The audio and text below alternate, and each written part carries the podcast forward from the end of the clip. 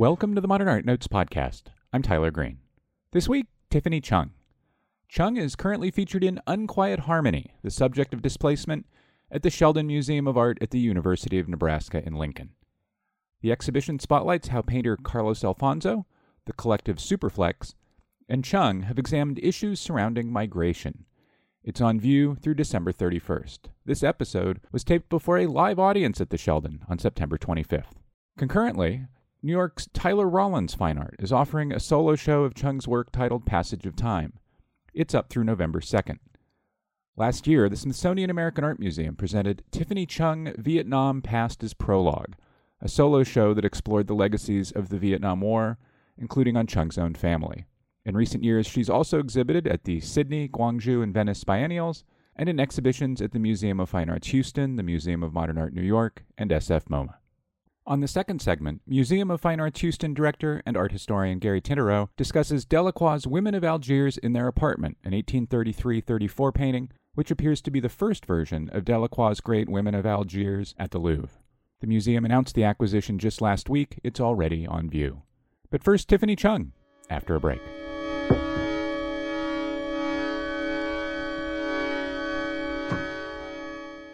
The Hammer Museum in Los Angeles presents Lari Pittman Declaration of Independence, the most comprehensive retrospective to date of the work of the prolific painter.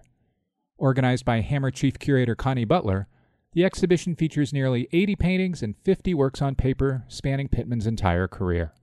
A selection of Pittman's drawings will comprise Orangerie, a standalone installation providing an intimate space for viewing Pittman's works on paper. Lari Pittman Declaration of Independence is on view September 29, 2019 through January 5, 2020. Details at hammer.ucla.edu. 19th century Gothic literature meets San Francisco film noir in Alexandre Singh A Gothic Tale, on view at the Legion of Honor Museum. Known for playful artworks that challenge traditional storytelling, Alexandre Singh explores the motif of the doppelganger through a fantastical, thrilling short film presented alongside a selection of prints, sculptures, and paintings from the museum's collection. Mirrored walls inside the exhibition create a visually striking space from which to contemplate the doppelganger motif. Catch a glimpse of your doppelganger in Alexandre Singh A Gothic Tale, on view now at the Legion of Honor Museum. Visit legionofhonor.org for details. The Modern Art Museum of Fort Worth presents a 20 year survey of the work of Robyn O'Neil. Organized by the Modern's Associate Curator Alison Hearst, the exhibition Robyn O'Neil We the Masses explores the artist's fruitful career from 2000 to the present and includes major multi panel drawings, signature works of graphite on paper, collages, and the animated film We the Masses 2011. This in depth presentation is the first to examine O'Neil's formal and conceptual developments over the past two decades. On view in Fort Worth, Texas, October 18, 2019 through February 9, 2020.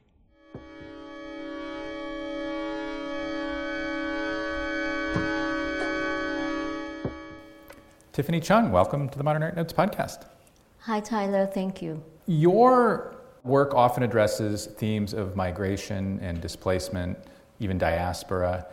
Is that related to your family history? And could you give us maybe a quick short biography that kind of lays out a roadmap of that for us? Well, to answer that question, first of all, I'm a former Vietnamese refugee. My family came to the US after the fall of Saigon in 1975. Whether that plays a lot into my work, yes and no. For the first decade of my practice, I refused to let the conflict in Vietnam and my own family history uh, to shape the expectation of the audience that I'm only capable of doing work related to the, the war or the migration. And deeper than that, it's it's the thing when history affected your family so personally, it takes a lot of time to process. I began to look into it in 2010 with a project that is called Scratching the Walls of Memory. Um, so that was the first time I really confronted the war, you know, head on. But I would have to put that on hold for a number of years before I came back to it. So basically what I'm trying to say is that uh, it takes time to process memory and trauma.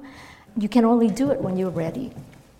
About a decade ago, the art historian T.J. Clark gave a series of Mellon lectures at the National Gallery in which he, uh, you know, this is the most prestigious lecture series in American art museums, probably. And Clark argued that it was totally wrong and unfair for art historians or critics to consider the biography of an artist when considering the work or individual works, which is a position of a certain uh, privilege, it must be said. How did you think through whether or not you wanted your history and your family's history to be in the work? Was there something that opened the door, something that made it, that impelled you or compelled you? How did you get to being willing to, to let it in? When you create the work that deals directly with conflict and migration, your history plays an important role. But whether you really negotiate the work, I mean, that history into the work, or you use it as a driving force. Those are two different things. And for mm-hmm. me, my personal history, my family history, really like a catalyst that really works through the project. But I don't, I mean, I'm not really interested in making it prominent in the work, with probably only one exception uh, when I created the installation that called I kind of forgot the title, but you know, one the work that is a wall diagram that was showing at the Smithsonian, and that was you know for the first time the biographical aspect plays a role in that installation, in which I really try to understand or unpack the, the conflict in Vietnam through the lens of my father's experience. He was a helicopter pilot uh, shot down in Laos and captured and imprisoned in North Vietnam for 14 years. But even that, it's not, the whole installation was not just about him, but just using you know, his experience to understand the war. It was a, a, a great show. Uh, it was last year at the Vietnam. At the same time, curator Melissa Ho's American Art in the Vietnam War show was up. About that, that experience of making work about, about the war and in the context of other artists going back 50 years addressing the war. Americans don't often talk about or think about the people on behalf of whom Americans believed they were fighting the war. There are lots of reasons for that. I mean, plenty of Americans thought they were fighting the domino theory rather than a conflict that uh, involved actual people. As you thought about the absence of South Vietnamese people from American constructed narratives, what ways did you consider of, of kind of foregrounding and presenting um, the South Vietnamese experience of the war? Do you mean how I presented that or why I presented that? Yeah, the two, both of those. Well, the, the narrative has always been about the Americans that went into the war and the official account of the war through the you know, the government of Vietnam, the current government. So we have the voice of South, South Vietnamese, and believe me, we're very loud. We, we're not that quiet. But again, you know, we were being disremembered. So it's not so much about not having a voice, but about not being heard, right? So I think that's a, a very important reason for me to to foreground that. And I mean, I, I was less interested in the ideology, but more about the human history, right? The, the kind of the collective remembrance of the war. So I went and I interviewed people, and I usually don't do direct interview and just simply present the interview videos, in other words. But you know, history is just, this history is just so real to, to these people. When I spoke to them, there's still a sense of urgency. So it really, it, it was very difficult to, to think of other ways to present it, um, other than just simply presenting what they were saying. You have been foregrounding migration narratives and stories around migration for, for a number of years now. There's, there's the work here, which looks at the Great Plains. You've also made work about Syria and Ukraine. Why is it important to, to you to address and consider migration across geopolitical boundaries? Why, why, why is the South Vietnamese experience relevant to work that addresses the plains or Syria? Well, I think the world that we live in, on one hand, is huge, but on the other hand, is very small. And I think a lot of things are interrelated and interconnected. And we look back at colonial history. It's like you could trace the same patterns in Africa, in the Middle East, in Southeast Asia, in Latin America. So it's really difficult for, for us to try to separate all these different historical events. And without understanding you know, all these connections and without having, you know, having unpacked this kind of history, history tends to repeat again and again, as we see a lot. So for me, it's just like in order to understand the Vietnam conflict, I have to see it within a larger context, a global context. And you know, like the Guatemala project, that's the newest project I have just launched in New York last week. Really, you know, it's really a testament to that. When I started learning about Latin America, especially Central America, and hearing stories about you know how Guatemalan had to go, had to come to the U.S.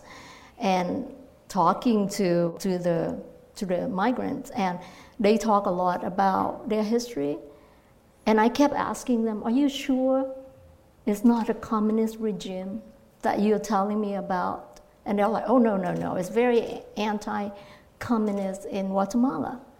And yet, the same tactics mm-hmm. have been employed again and again. And for someone, me who lived through that communist regime, I mean, I see so many similarities.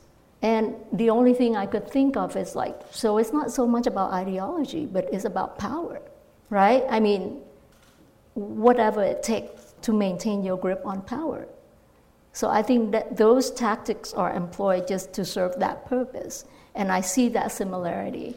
So it is an example of how I came to start working on the Guatemala project because of the similarities and also seeing how history unfolded and, and the 1954 coup in, in Guatemala to oust President Arbenz. That was the first CIA engineer coup that was so successful that they thought they could use the same structure, the same motive for you know uh, different conflicts. And look at Cuba, look at the Bay of Pigs and how horribly it failed. And also later on in 19, in the 60s when CIA backed the coup d'etat in Vietnam, it's, it's the same format.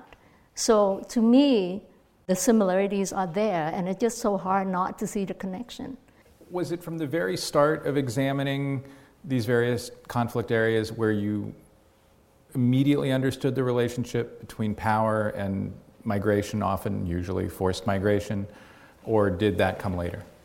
It's a learning process. To me, you know, I, I don't claim that I know everything, and, and history is just so huge. So I learned that through time. I learned through researching, reading, and and doing it and making the artworks and slowly, you know, tracing the patterns of, of power and, and dominance. What about the Great Plains story attracted you? At the time, I was looking at urban development, right? I was looking at a lot of different groups of migration in different parts of the world. And the Great Plains, I, you know what, I really forgot how it came about, like how I came across it. I really forgot. But by c- coming here, like yesterday when I was in a car from the airport to Lincoln, I realize how little I know about this region. Mm. Making this body of work, and I just feel like, do I really know much about this to be able to talk about, you know? So sorry, I forgot how I came across the Great Plain, but what really occurs to me that so many years have passed since I make the work, I'm still learning about it. And I talk a lot about migration. And a lot of my work that people know about is about conflict induced migration. It's not so much about disaster. But one thing that I'm trying to, to unpack in my work or to shape policy is that how do you define a refugee? Right? What constitutes someone a refugee? And I think the story of the Dust Bowl of 1930s really plays into that, that argument because at the time it was called the Dust Bowl refugees, right? It was termed the Dust Bowl refugee. But later on, in a lot of uh, studies that have conducted, you know, after that or in the recent decades, like in the 90s, people started to talk about the migration to California. And a lot of these Dust Bowl, uh, I mean, the Great Plains region, according to my understanding, is a region with not very populated. So the population scattered. And a lot of the um, migrants or a lot of the refugees that migrated west, actually not the ones that were affected directly by the Dust Bowl, right? So yeah, they experienced drought and and what's the other issues that the Great Plains um, uh, loss of topsoil, right? But not all of them were you know, affected directly from the, from the Dust Bowl, uh, from the Dust Bowl counties. So therefore, okay, well, the argument is maybe we need to redefine what constitutes a refugee, right? When I was in high school in California, where a great many Dust Bowl migrants went, I remember being taught in school two, two terms. Mm-hmm. Um, Okies, even though, you know, I, I, don't know what the percentage of Oklahomans who, who migrated was, but that was, that was the term that gets used in textbooks a lot, and migrants. And we didn't hear refugees a lot, even though there is an international, there was an international process, yeah. Another debate is whether to categorize somebody as political refugee or economic migrant. How do you define that? Look at the case of the Dust Bowl right? Was it because of economic reason or was it political reason? So I mean, to to kind of separate this population, I think is quite problematic, and maybe that's why you know I was drawn into this Dust Bowls of the 1930s.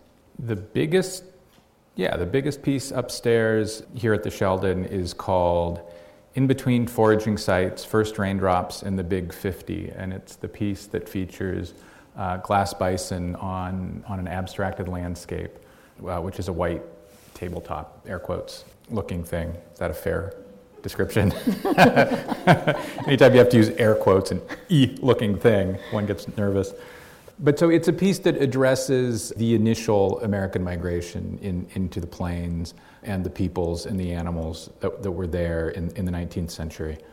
And I found myself today thinking a lot about how everything in that work serves as a counterpoint to Albert Bierstadt's famous painting from 1888, The Last Buffalo. Um, yours is mini bison, his is, is one buffalo. Yours are alive and pretty easy to see the light moving across them, and the mind conjures them as moving. And in the Bierstadt, the, the single final buffalo is being killed. Your landscape is abstracted, his is, is uh, a plains landscape. Did you have his painting in mind at all as something to engage with or react against? Because I think that's the artwork that Americans, mo- the single artwork that Americans mm-hmm. most think of when they think of um, the bison. Yeah. I'm not even familiar with that painting, oh, to cool. tell you the truth. Oh, cool. I think art school failed me. you went you went to Long Beach State and UC Santa Barbara, so the state of California Whoops. is is uh, is, is um, embarrassed. Another thing about your strategy of I don't know if strategy is the right word. Another thing about your practice of addressing many migration stories and histories um, and not confining your practice to a single national migration story or diaspora. And and how you include the dust bowl within that. Is part of your strategy or idea is that if uh, an american audience can empathize with and understand an american migration caused by politics or a dramatic climate event as happened in the plains in the 20th century, that American audiences might be, hopefully, would be able to differently empathize with other global migration events? I think race plays a major role in the literature on the Dust Bowl. The fact that the focus of the Dust Bowl was this group of European migrants to the Great Plains. And their Caucasian names and their white skin. I mean, nothing against that, but I'm just saying it used a lot in the Dust Bowl literature to gain empathy mm. for people who could totally relate to that. But they, I think a lot of Americans could not relate to the same Mexican American farmers that took over their job in California or continue that, that farming job. They would get less sympathy, I would say.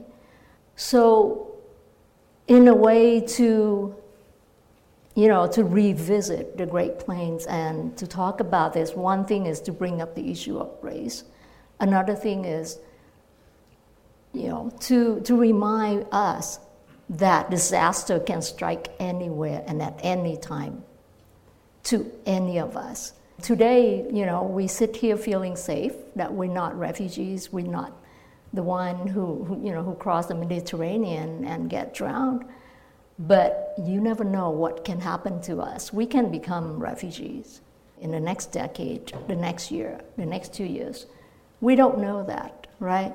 So, you know, to you know, to just like put that group in this in the context of them being refugees, us versus them. I find it disappointing. So I, I think it's important.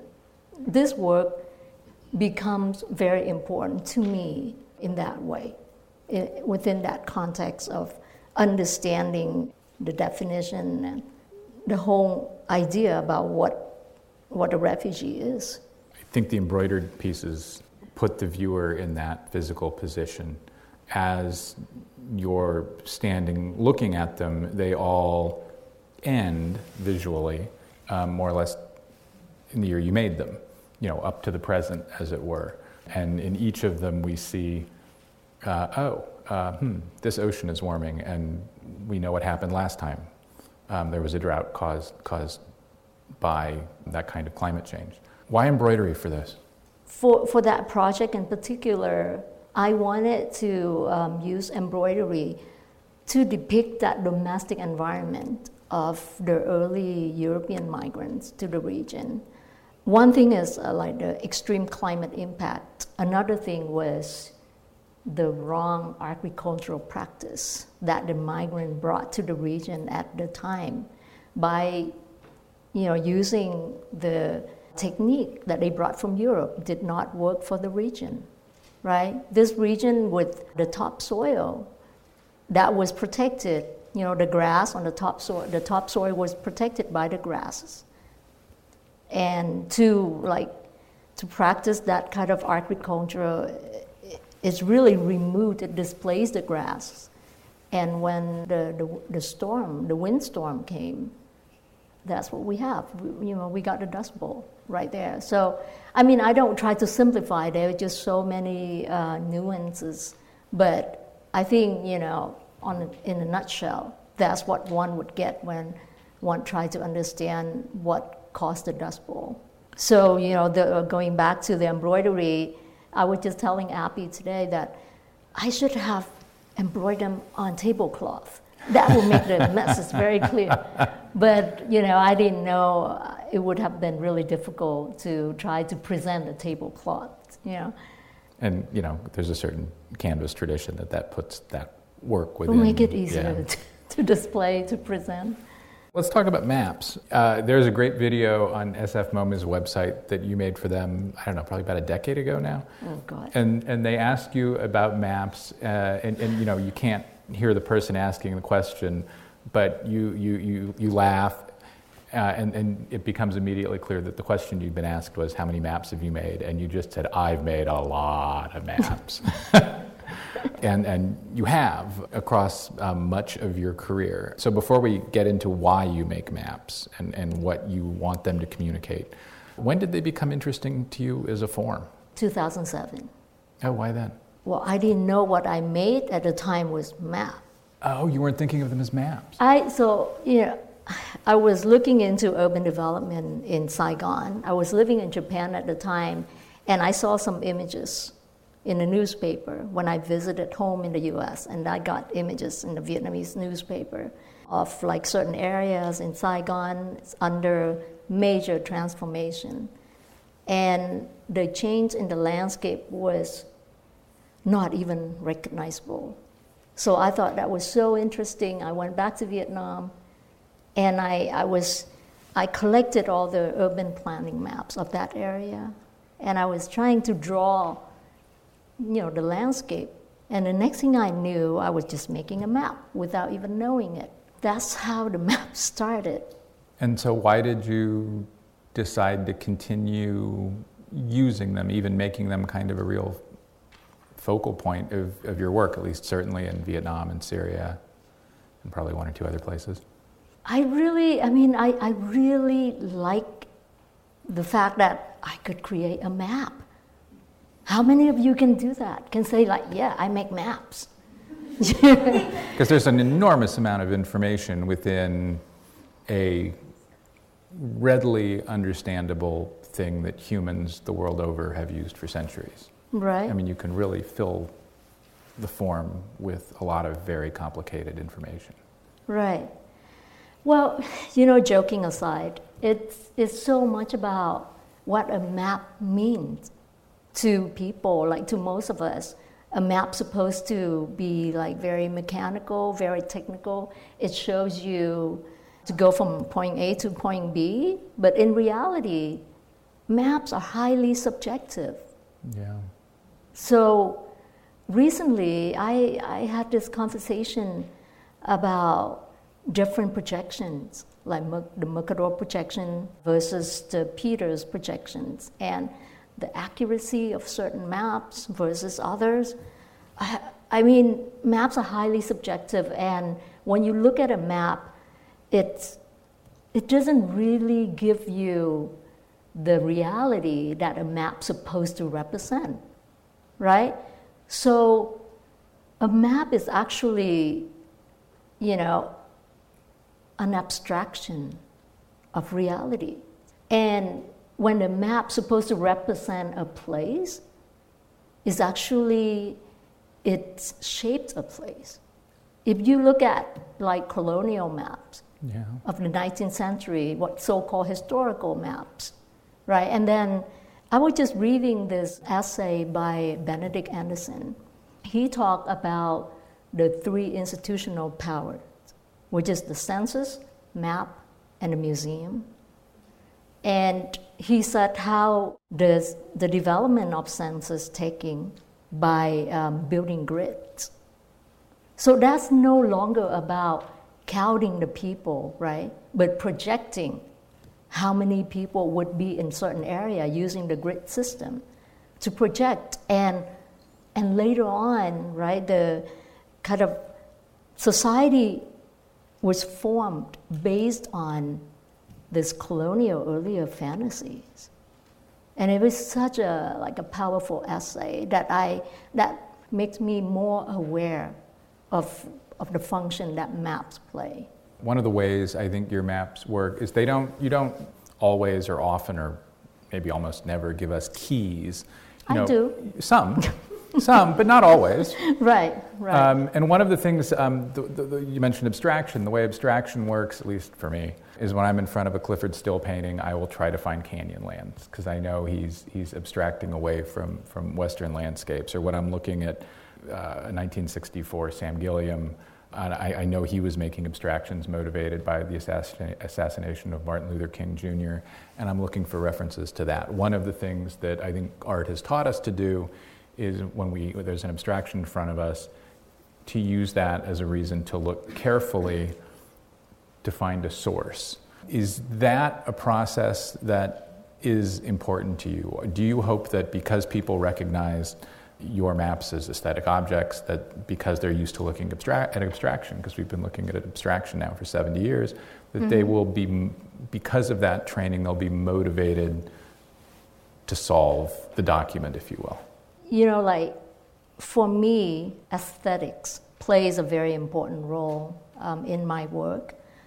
And the subject matters of my work have always been very difficult. And I think when you talk about war, about conflict, it's really difficult for, for people to absorb, right, to process. Now, in order for an audience to approach an artwork, I think aesthetics plays that role in inviting people in. So it is a strategy that I have employed in my work for many years that I use aesthetics to so that it give people this safe distance for people to approach the work without worrying so much about what I'm saying. But once they they in it, they in that space confront the work, they will also confront the, the topic that the work is trying to uh, discuss. Uh, now, with abstraction, I mean, I do come from that tradition of the late 90s of Dave Hickey, the idea of beauty, bringing back the beauty into the work. And, you know, abstraction, as we all know, like again, maybe I, I failed so badly in art school, but, but, you know, abstraction to me is like when I learn about abstraction, I think about Kandinsky, I think about spirituality, right? And then, or you think about Matisse, you think about form, like simplification. For me, it's like I like I explained earlier. It's not so much about abstraction that I focus on, but I think it it is that when um, people see the work within that tradition, I think it's relevant because of the colors, the shapes, that things that people can relate to, right? And that open up kind of possibilities. Now, abstraction for me, it's like I explained earlier, is beyond just the, the art discourse abstraction plays into this whole idea of like abstract information. How do you make it more visible, more real? Does that diaspora itself, in a way, is an abstraction. We can. It's know. an abstract concept. Yeah. Right. You hear it, it just like blah blah blah. It means nothing to you, but until you see it.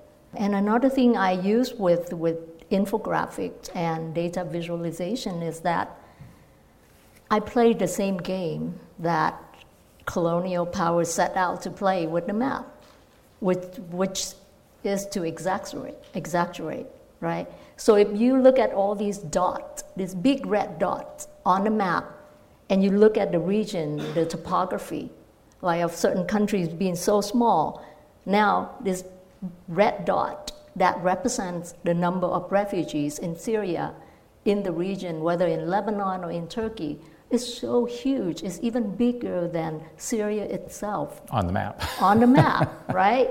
It really it plays the importance of that, like the urgency of the situation.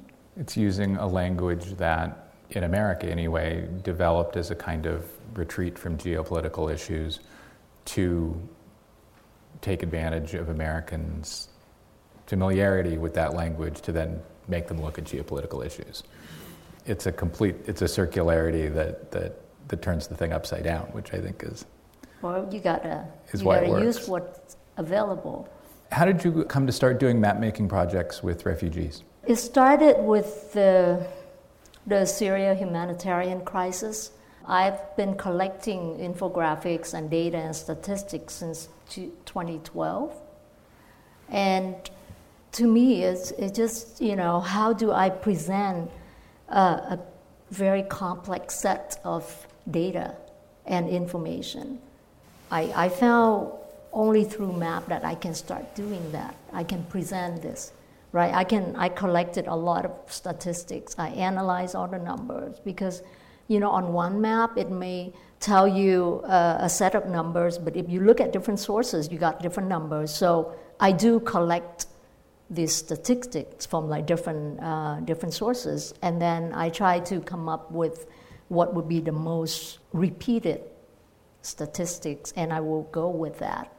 Uh, hopefully, that would be the correct number. But like again, we, we can never know the reality in Syria, as an example, as the war is still going on, right? So that's how I started. So you took the information to uh, a nonprofit, or I guess it was a museum. It was the Louisiana it's a Museum. lot. It's a lot of agencies. And so, and so you asked for refugees who were interested in working with you, or how did that that that come to work? You mean for the maps or for yeah, the for the for the maps first? Well, for the maps, it's just simply the inf- like the data that I have collected from online sources. So that with the refugees, um, with the Syrian refugees. For the Vietnamese refugees, it's so much more. The project is so much more complicated. It's representational for one. Right. Um, those are photographs that that then are being made into watercolors. Right. I mean, it's also like ethical issues. With the current refugees, I, I don't really go and interview them uh, for obviously for ethical reasons. But with the Vietnamese former refugees, there's a period of over 40 years. So even for information like records have already been released that you can study. Like I spent a lot of time at the UNHCR in Geneva to go through the archival materials. So with that, there's a lot of possibilities, there's a lot of materials for me to work with. The project you, you, you did in research in, in Geneva was to try to understand the migration of South Vietnamese to countries all over the world, in, in what, pretty much every habitable continent. I mean, I don't think Antarctica, right? Probably not. No. No. Mostly um, the, um, the West and the global South. So, this was a project that academic researchers really hadn't done. That you were, you, you were building um, an extraordinary database of information about how the diaspora had worked and where people had gone and where those populations were now. When you have that much information that you have built yourself, how, do you, how did you approach aestheticizing it? How did you approach what you want things to be or look like, or even with whom you wanted to make them? You're asking a million dollar question. It's, it's a constant yeah. struggle and negotiation of you know, how to materialize all these research findings. Is intellectual negotiation, is artistic negotiation, and you know, one thing in my practice that I've always done without, without being taught is that I have no fear of employing different medium. Like I just, I don't have fear in that. I just do whatever it takes. And if I don't know how to do something, I'll ask someone to help me with. I collaborate with somebody. And in terms of disciplines, I do the same thing with my research. You know, like people sometimes label me as an anthropologist, which I'm not. But I'm not afraid of, of you know, crossing boundaries, um, just so that I can learn and I can present. So uh, same goes with um, the artworks. I, I think about what would be best present, you know, certain information that I have collected. Like the map is inevitable. I will always use maps no matter what. because, you know, after so many years of practicing, it comes so easily, right? I mean, it's, it's still very time consuming, but it comes easily when, when it gets to like, you know, you try to project your work in terms of the mapping.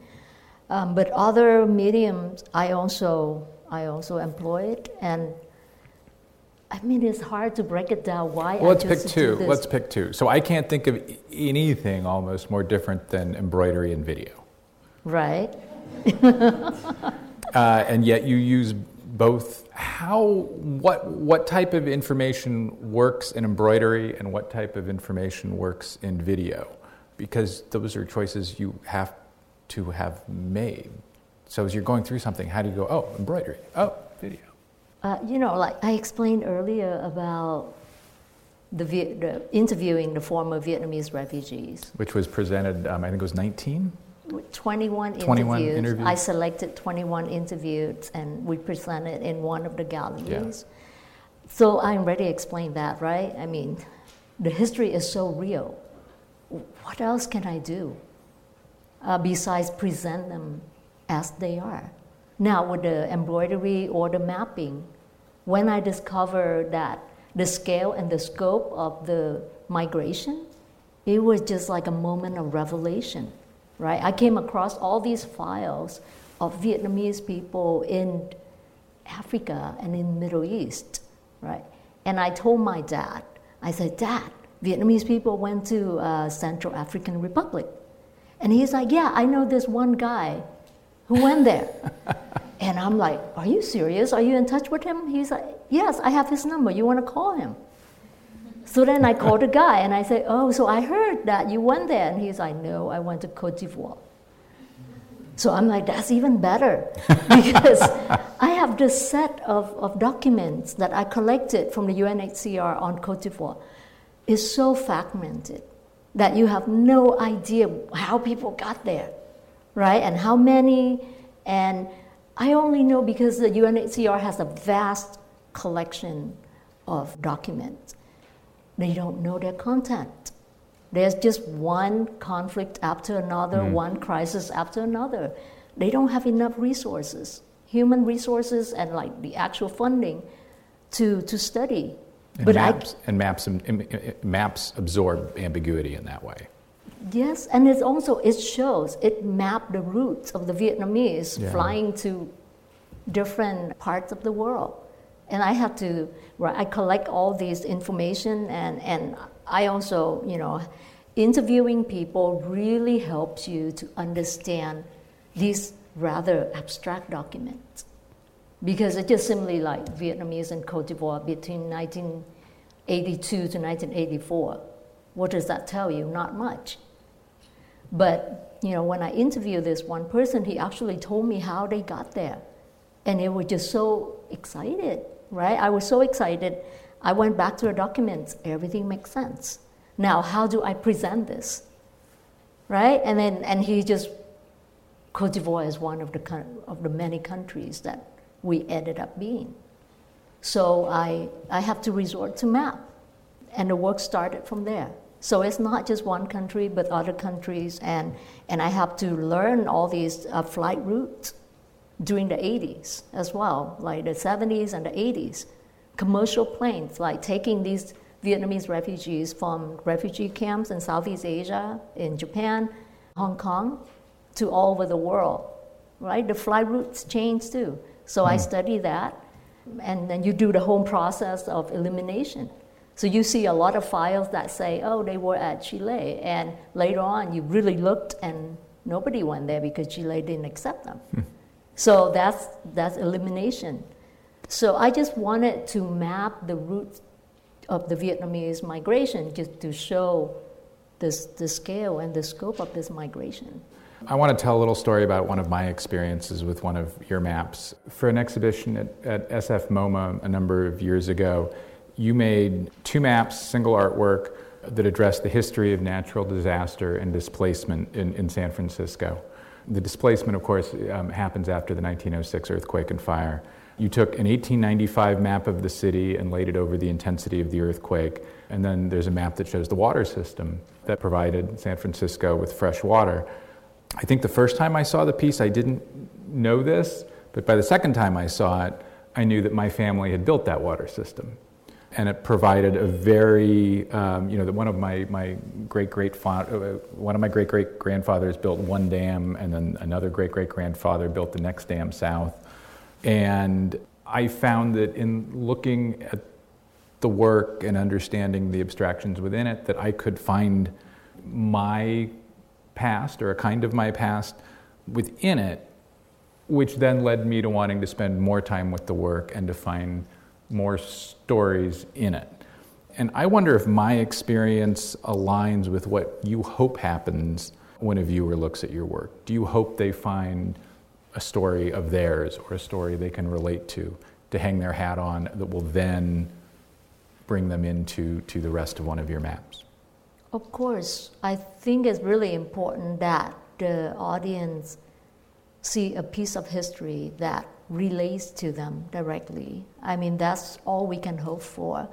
But at the same time, I hope that the work gives people an entry point into learning something that might not necessarily about them, but something that they could also relate to to understand the world at large. I found that when I had that experience with the San Francisco map, that I when I when I when I went back and looked at your other maps, I began thinking less of systems and geopolitical systems or migration or, or, or, or, the power systems that led to migration, and I began thinking of people. Right. And it was kind of a, like for me, it was a moment at which a lot of the work clicked into place. I guess that was about when I saw the Smithsonian show, and then you know the, there is you know a, a, single person to whom a whole gallery more or less is devoted, and all of a sudden these abstractions became humanized, which I thought was, which which really worked for me. It was really great. That's a really good summing up of the maps actually, because when I started out making map about urban planning, I I did think a lot about the human aspect in the map that is almost absent in a lot of maps that we look at, right? It's like that was the whole point was to chronicle populations and places rather than people. Right. And yours bring it back to people. Right. So that's why the dots grow uncontrollably. In do you have, did, when you think of dots, did you one more thing, and then we'll we'll do questions. There are certainly art historical references for dots, whether we're talking about um, you know pointillism, which then leads to impressionism, you know all those Seurat dots, or or in pop art, say Kusama, Yayoi Kusama. Were you interested in any art historical connections between dots and the way you use dots in maps? Well, I love Yayoi Kusama, and I love polka dots. So you know, like my work is just so intense like labor intensive and also like exhausting in terms of like researching and trying to understand the research materials. So at least I get that enjoyment of putting dots, like micro dots on my maps, that I could sit there for weeks and just putting little dots on the maps. And I think the dots are getting smaller and smaller and smaller, and my vision is getting worse and worse and worse. But yes, but I, I do love dots. I think it's just so simple like that. There's like a several hundred year visual cultural history of how artists have used dots to, to bring bigger pictures into focus. Right. And so I think I think and it is the satisfaction way. of making a perfect circle. Thanks for coming. Thank you. Thanks for coming.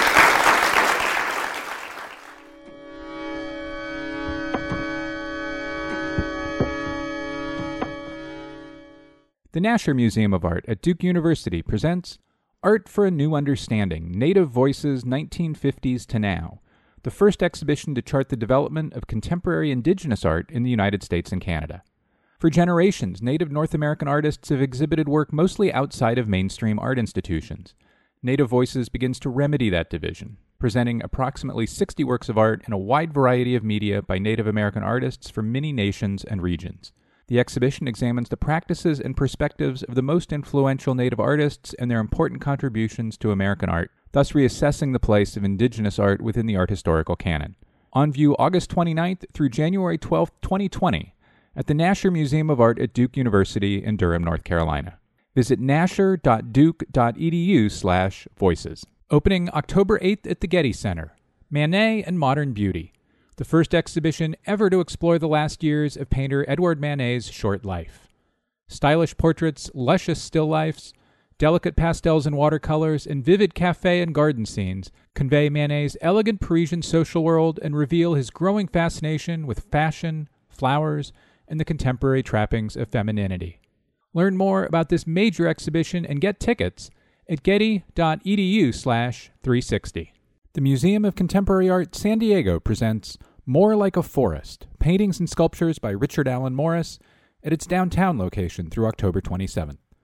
This presentation, comprising a sculptural series from the artist's collection, as well as paintings drawn from the museum's own holdings, highlights Morris's ceaseless transformation of ordinary materials into extraordinary creations. For more information, visit mcasd.org.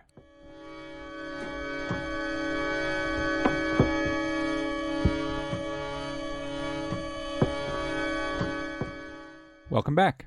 My next guest is Museum of Fine Arts Houston director and art historian. He was previously the chairman of the Department of 19th Century Modern and Contemporary Art at the Metropolitan Museum of Art, Gary Tinterow. He joins me to discuss Delacroix's Women of Algiers in Their Apartment, an 1833 34 painting which was recently rediscovered and which appears to be the first version of Delacroix's great Women of Algiers from 1834 in Paris at the Louvre. The MFA Houston announced the acquisition last week. It's already on view. Gary Tinterow, welcome back to the Modern Art Notes podcast. Thank you, Tyler. Glad to be here.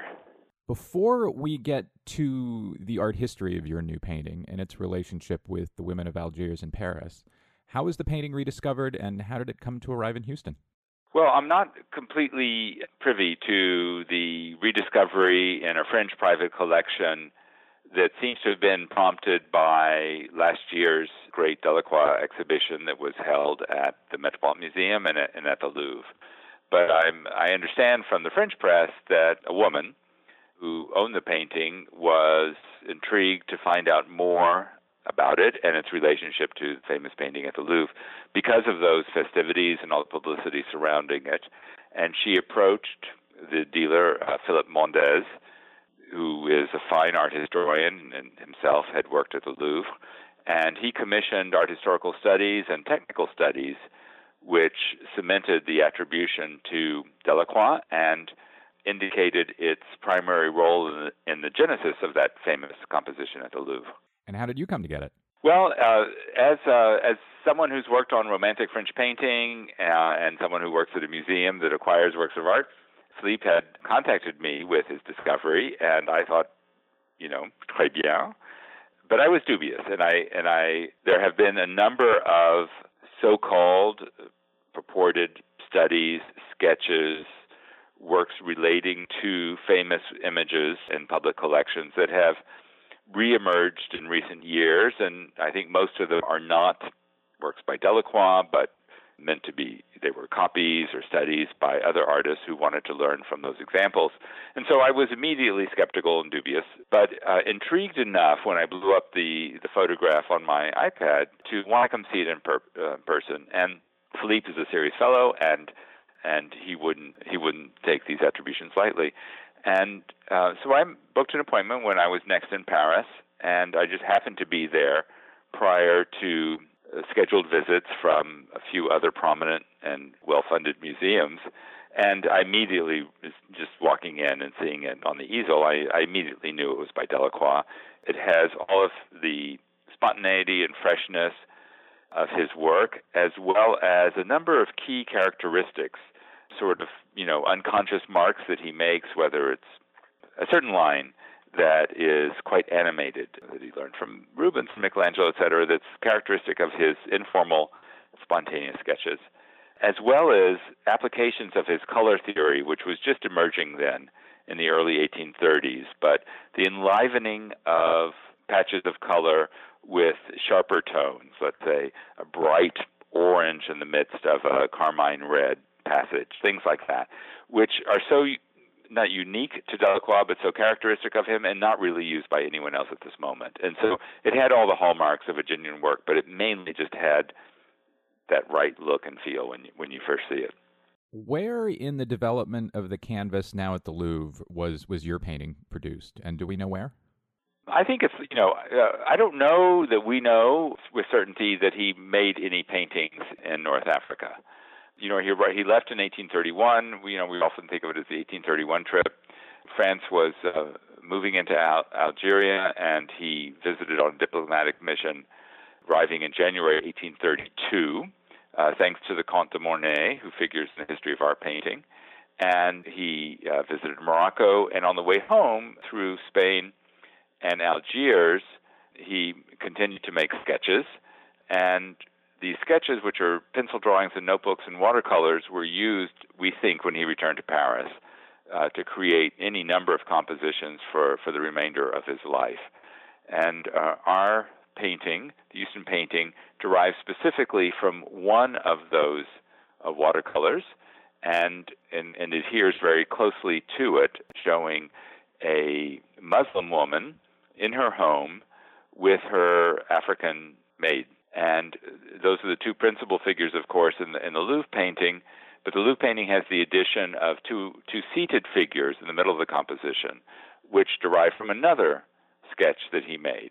And so to make the Louvre painting, he put together two watercolors, the one that gave birth to our painting, as well as the two central seated figures, you know, sort of widened the room to make room for these two additional figures. But ours comes first, and, and the reason we, we can say that with, with some certainty is first the spontaneity of our of our picture, uh, the fact that he's still sort of searching and uh, for the composition. It's not a pat thing that already uh, exists fully formed in his mind, which is what a repetition would would reveal. And to me, the most telling point that that indicates the the order of the works, the painted works, is that there's a, a pillow with a bright turquoise satin in the middle of our composition. And in the Louvre painting, that pillow becomes the knee and leg of uh, one of the seated figures. So that tells us that you know, Delacroix liked that bright note of turquoise blue green in the center of his composition, and if he and if it wasn't going to be a pillow, then it was going to be the knee of the woman, and and that that that, that comes you know second. So and it also just sort of makes sense that this this this souvenir of the visit to uh, Algiers uh, would have been acquired by the Comte de Mornay. We don't know if it was a gift or if he paid for it. And then what cinches the the attribution to Delacroix is that it was sold by the Comte de Mornay in an auction in Paris in 1850, lot number 118, and stenciled on the back of our painting, and that was only found later in the research of Philippe Mendes, is the lot number 118, stenciled on the back of the canvas. So it was sold by the Comte Mornay. We know that Delacroix knew about the sale because he complained to his lawyer. Go talk to Mornay. He's selling seven of my paintings, including one, Cleopatra, that he's not even paid me for yet. So uh, Delacroix was annoyed by the sale. He didn't say, "Oh, and by the way, the the, the, the Women of Algiers is not authentic. It's not by me." So Comte Mornay, one of the most important collectors of Delacroix's early work, sells it in 1850 for reasons I don't know. And I forget the name, but one knows the name from annotated sales catalogs of who bought it, a French collector. And then it, it descended into obscurity, only to reemerge in a, in a French private collection last year. We do see that there are two custom stamps where it left Santiago de Chile and entered Paris in 1963, the year of the centennial celebrations in Paris, and returned from Paris to Santiago de Chile in 1963. So that that's all we know in terms of its 20th century ownership. We'll have images of both paintings on manpodcast.com. You'll be able to see the cushion made into a woman quite clearly. So, how many studies or drawings for the, the Louvre painting do we have, and how does your new painting impact our understanding of the narrative of how the Paris painting developed?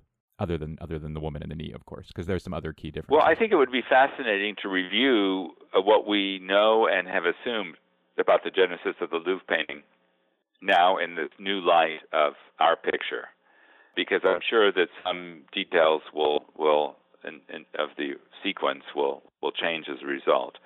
But there were I don't know more than a dozen studies I think little pencil sketches and watercolors of all the details in, in both works the panel door, uh, the mirror, either the calligraphic inscription, which is either on a sheet of paper or a painting or, or perhaps an engraved glass to the right of the African maid, the shoes of, of the principal Muslim woman on the left, the Arab woman. All these details were described by Delacroix in, in his watercolors and then used, I think, in the fabrication both of the Houston painting and in the Paris painting. One of the things Delacroix changes between your painting and the Paris painting is the two diagonals that pin down the composition, if you will.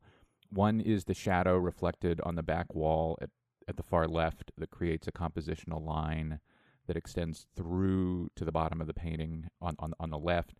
And the other is the hanging textile at the rear of the painting, and indeed the rear of the room that Delacroix is painting, that would close off the space where not held back by a sash, which creates a second green diagonal and continues through through the figure on the far right. In your painting, that puts the eye on and suggests that the action is at the open red lined door in the back, that someone is about to come through. In the, the, the Paris painting and the Louvre painting, the composition is much more open in the center. How how does Delacroix's opening up the middle of the painting change how we think of it? Maybe how we, even we think of the narrative of the painting. You know, that's really just a matter of speculation, I think. But in terms of any, when you say changes the narrative, of course, we each construct our own narrative when we look at the work of art and, and think about it.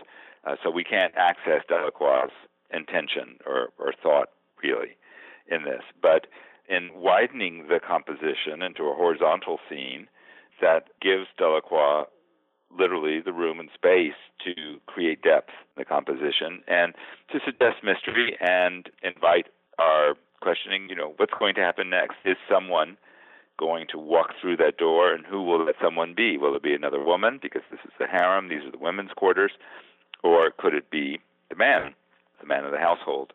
That's less a question in the Houston painting, which is a much more intimate scene of uh, a woman and her and her maid in the, uh, quite literally in the privacy of her particular quarters. And that, of course, was the great thrill for Delacroix, which was to, for the first time on his trip, so fascinated by Muslim and Arab culture, to be able to penetrate, and I use the word specifically, the female quarters, an affluent man's household.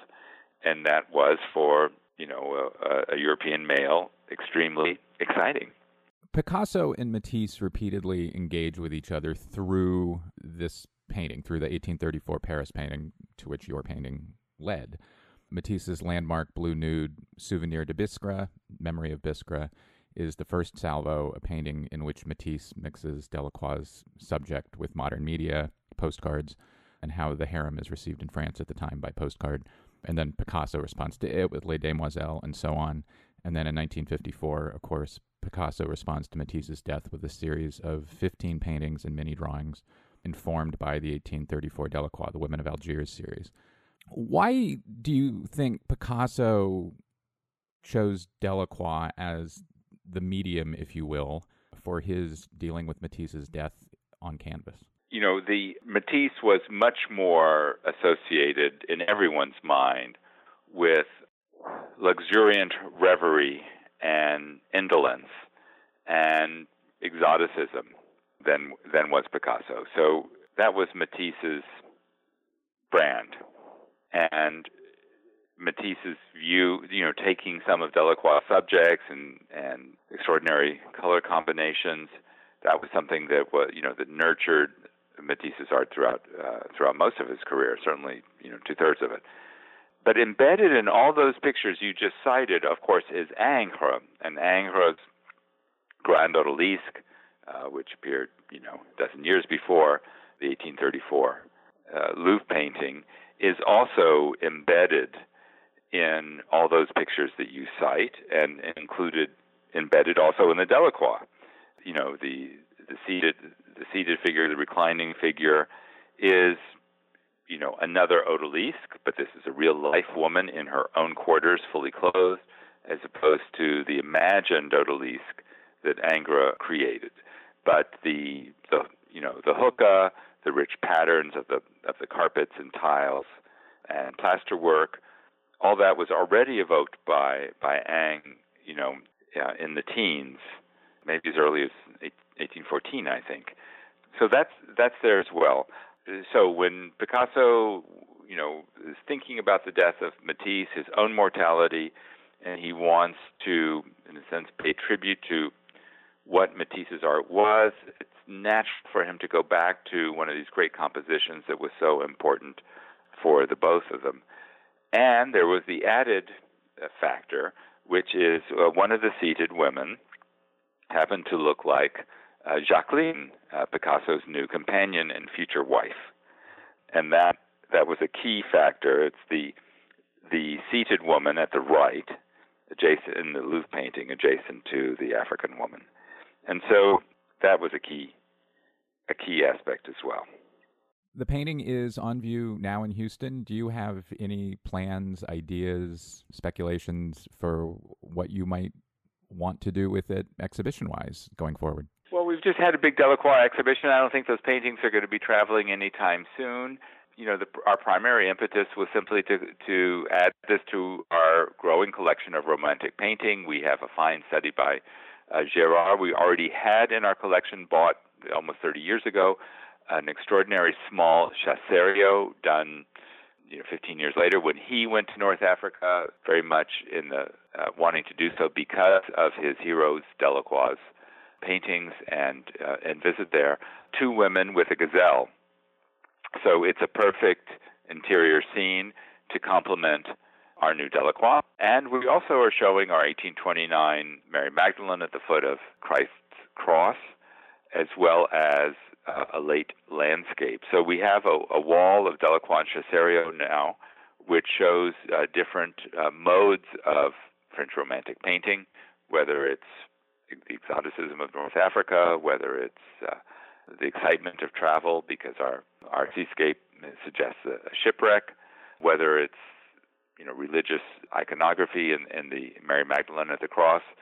It also shows that at in the middle of the 19th century, you know, which we or the second quarter of the 19th century, which we typically looking back point to as the genesis or the roots of, of modernism and the turn away from typical old master subjects like religious subjects or mythological subjects to current day subjects like the exoticism of North Africa or to the Barbizon forest or everyday life. That Delacroix was one of the last of the old master painters, the last of the one of the last of the painters to have a complete classical education, no, you know, reading Greek and Latin literature, composing compositions that illustrate great literature of the past, including English literature like like Shakespeare, uh, and trying to give form to the myths and stories uh, that we've created over the centuries in, in Western culture. So I see him as the last exponent of that particular line, which which runs from the late 1400s into into the mid 19th century and doesn't really go much further because although other people, Gauguin, Picasso, Matisse, Matisse was well educated, but few of them, of the subsequent artists, believe in the great stories of Western civilization in the way that Delacroix did quite naturally. And with that belief comes a, fer- a certain confidence and force uh, in expression. When Picasso is making his riffs on the women of Algiers, it's a pretext for him and he could, although he knew the painting very well at the Louvre, he could have also been working from a postcard. It just didn't really matter. It was simply a starting point, a pretext. Whereas for Delacroix, there is an authenticity and therefore, I think, an extraordinary strength of conviction in these compositions that somehow make the experience of his works even that much more compelling. Gary Tinterow, congratulations and thank you. Thank you, Tyler. That's all for this week's show. The Modern Art Notes podcast is edited by Wilson Butterworth. Special thanks to Steve Roden, who created the sound for the program. The Modern Art Notes podcast is released under a Creative Commons license. Please visit Modern Art Notes for more information. Thanks for listening.